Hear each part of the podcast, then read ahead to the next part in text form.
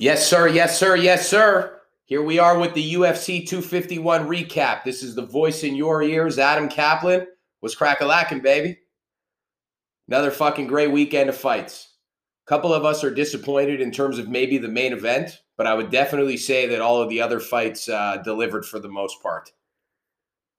Let's get right into it. First thing we're going to get into Peter Yan versus Jose Aldo. Like I said on uh, Wednesday's show, the young lion versus the the vet, the legend Jose Aldo. Jose Aldo came out looking fucking sharp. Had that lead head, lead hand bouncing around up and down in front of Yan's face. Kind of uh, flustered uh, Yan a little bit at the beginning stages of the round. Yan was a lot more composed. Yan ended up opening up and and and took the first round, but surprisingly, Aldo came back and uh, took over that second round in the first round, it was interesting how both guys started off with more of a boxing style. And then into the second round, they had both changed up their style in, ter- in terms of more of a Muay Thai game. A lot more uh, body kicks were prevalent. And actually, the body work by Aldo in the second round was really a big factor. And leading on to those other rounds, you know, the third and then the fourth round, you started to see that Aldo was declining a bit. Yan was starting to pick up and then, especially at the end, halfway through the fourth into that fifth round, Yan had pretty much gained full momentum and took over that fight. And, th- and I would say that a lot of this has to do with age. A lot of this has to do with all of the miles that Jose Aldo has had on his body. And I do think that if this fight was in a different era, in a different time, and Yan still had that skill set and we were fighting a different Aldo, that fight would have turned out to be a five round war and we probably would have seen these guys fight another 10 times. But because he's meeting Jose Aldo at a different point in his career, you definitely see how Yan was able to capitalize in the later rounds, especially with that overwhelming ground and pound. Jose Aldo just couldn't really get his breath back, and even being a jiu-jitsu black belt, just wasn't really able to gain his composure back. Uh, ref kind of shit the bed. Jose Aldo took far too many strikes on the ground, even though they didn't maybe seem like the most damaging. It was pretty clear that Jose Aldo was not going to be able to continue to be a factor in this bout. Um, so congratulations to Peter Yan, the the new UFC bantamweight uh, bantamweight champion, hailing from Russia. Two champions now coming out of Russia: Khabib Nurmagomedov and Peter Yan, and uh, that's another title for Tiger Muay Thai. So really, really action packed fight that one was actually my favorite fight on the card. And, you know, I wasn't sure how that one was going to fare out because I didn't know um, how really the fight was going to go. But Aldo came out firing. He actually looked better than ever. He really looked better in, than ever in those first first few rounds. Really impressive stuff. Moving on, Max Holloway versus Alex Volkanovski, definitely the most controversial fight on the card. Um, Seems as if it was pretty clear that Max won the first two rounds, just made his presence so big in the octagon in those first two rounds. It looked like he was taking up the entire cage up against a, a Volkanovski that looks like he fights in a different weight class versus Max Holloway. And uh, Holloway's right uppercut to left hook was very prevalent. He dropped Volkanovski in the first and second round. Second round due to that uppercut. In the first round, I believe, due to a high kick. Um, and you just really saw how Max Holloway was was in a flow state in those first two rounds and was really focused. As Michael Bisping mentioned, took a little bit of a narrower stance so he could maybe lift the lead leg or attempt to check the kick. Um, I don't think he really did make any adjustments to check the kicks. However, I do actually think that Volkanovski wasn't able to sit down on those leg kicks as deep as he was in the first fight. So perhaps maybe the look, um, the, some of the looks that Holloway was giving Volkanovski was a reason why Alex wasn't able to sit down on his leg kicks a bit more. But um, it was very, very obvious that Max had won those first two rounds. And then leading into that third and fourth round, which seems to be the two rounds that are confusing the most people. For me personally, if I'm looking at any round is going to be a factor in Volkanovski taking over, it would be the third round. I thought the fourth and the fifth were clear to Alex, and the first and the second were clear to Max, and the third round is where it gets foggy. And the reason why the entire fight is foggy is, is that you're looking, uh, first of all, Max did fantastic in the first two rounds. Okay. And then, second of all, you're looking at Alex Volkanovski, who's almost maybe point fighting, versus a Max Holloway, who in the later rounds wasn't throwing as much volume, but certainly landed the more significant strikes.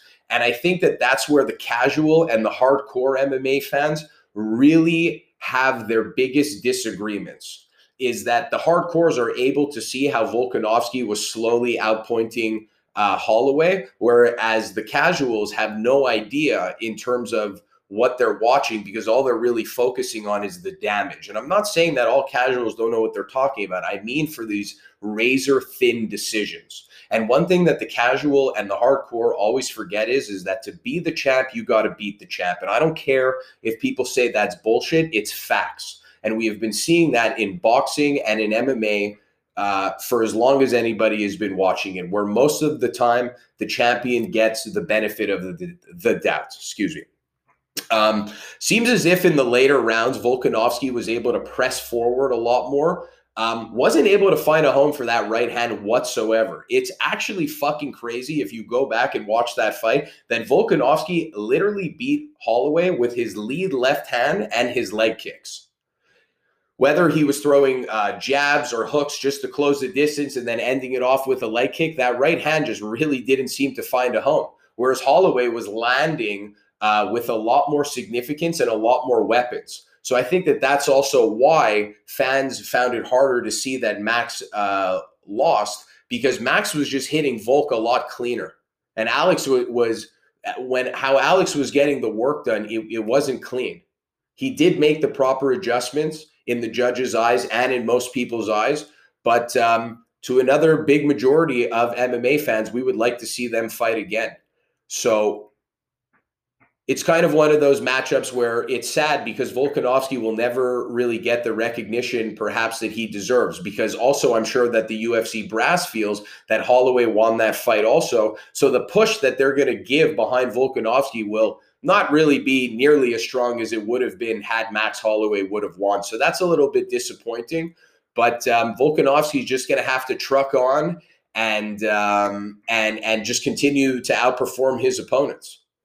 So, congratulations to Alex Volkanovski, the UFC featherweight champion. And that's the reason, guys, why I couldn't give you a prediction is because something plausible like this was very capable of happening. Okay. It almost seems like Max has to fight the perfect, perfect fight to beat Alex Volkanovski.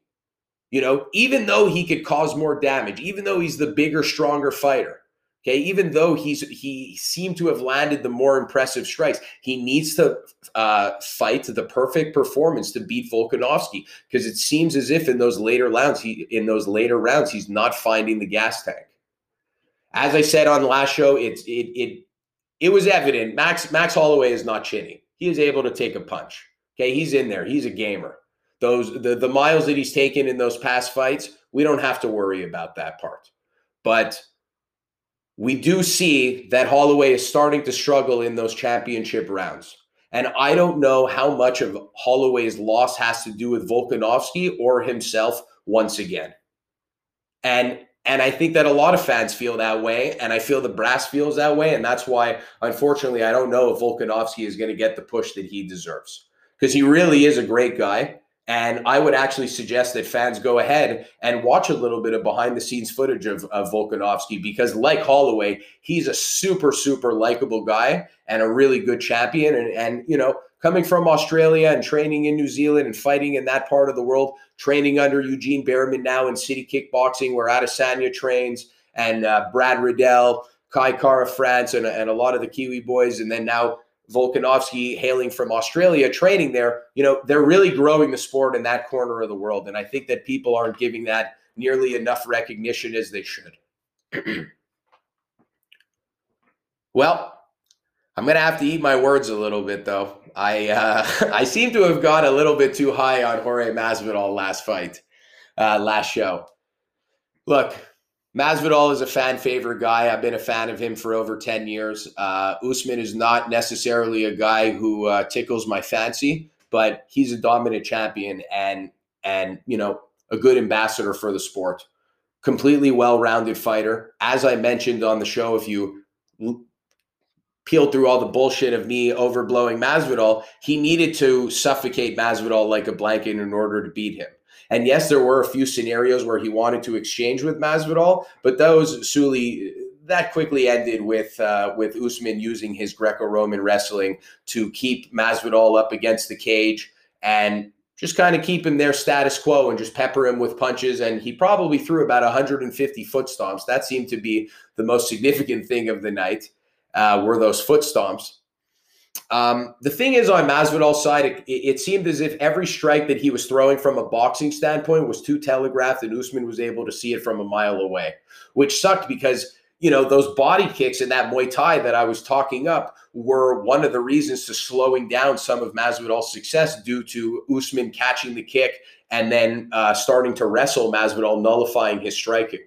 So the body kicks were weren't really the game plan. I think that if Masvidal is going back and reflecting how he could have how he could have fought that fight better, it would have been through his boxing. I think he needed to actually remain a lot more patient and try to pick Usman off so that if Usman then rushes him after being hit or whatever it is, he could then circle off and use his footwork, Masvidal, to avoid the closing of the distance from Usman to slow down the fight and cause his wrestling. So my hats off are to Usman. I still stand by the competitor versus the fighter. Um, I'm happy, you know, with the fact that I was still able to deliver that knowledge to the fans to watch out for Usman's wrestling capabilities and that he's still able to uh, hold down Masvidal like a wet blanket because you're not supposed to necessarily be biased on these types of shows. But until I have somebody breathing down my neck telling me how to speak, I'll do what the fuck I want. So that's what happened with with Kamaru Usman and Jorge Masvidal. It was disappointing to see how disappointed Masvidal was. I don't think we've ever seen him take a loss like this before. But one thing that I will take away from this performance, um, I was I was reading on Twitter by by a, by a gentleman that I follow, Edwin Gallo. I believe it's Edwin Gallo MMA at at Ed Gallo MMA, and he said that the problem with Masvidal is that he's so good at grappling that he's so passive when he's when he's being held down. Okay, he's so good at being defensive that he's almost passive and just too comfortable being in those positions.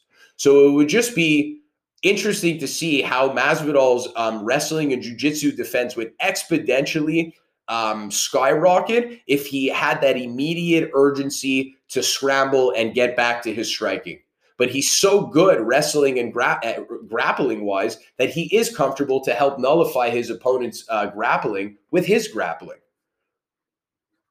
But I think it would be really cool if we kind of saw that more sense of urgency and then him breathing down their throat with more strikes.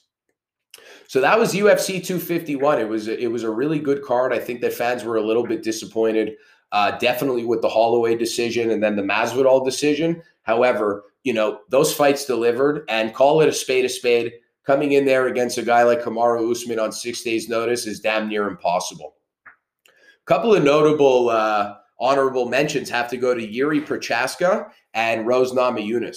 Yuri Prochazka is the former Rizin light heavyweight champion.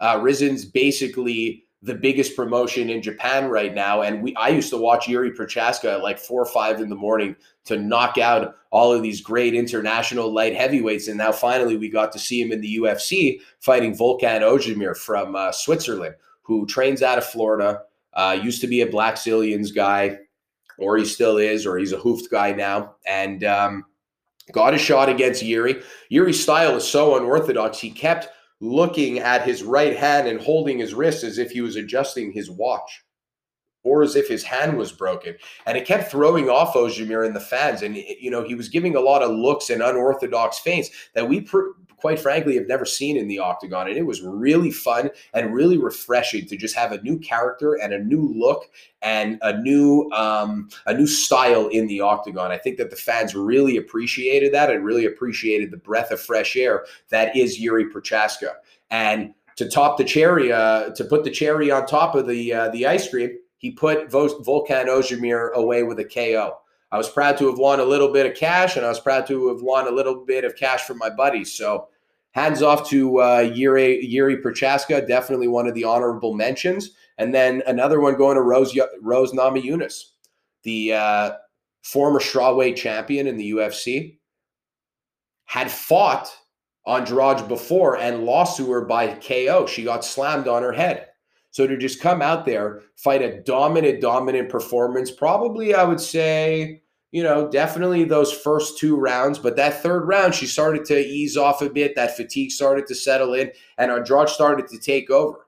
And that's what I love about these uh, straw weights. If you take a four-way tournament between between Weili, uh, Jedrzejczyk, Namajunas, and Andrade, and have these four girls fight each other ten times in a row, you are just going to get action-packed, uh, action-packed action packed. You're just going to get fucking action, baby. These four girls are the most technical fighters in the UFC with the most grit and some of the biggest and most vast skill sets in their arsenal. So, you know, my hat's off to Rose Namajunas to get this done against a tough opponent, Jessica Andrade, especially coming off a loss to her for her belt. And I applaud Jessica Andrade to come back in those later rounds and really show Rose, hey, if that would have been a five round fight, you better you better get ready to buckle the fuck up because I'm ready to go. So that's us today, guys. 16, 16 little 16 and a bit in the bank. Uh next UFC is this Wednesday. Okay, so tune in. I don't know perhaps if you're going to get a show out of me on Tuesday, but you are definitely going to get a recap out of me on Thursday. Take care, everybody. Bow.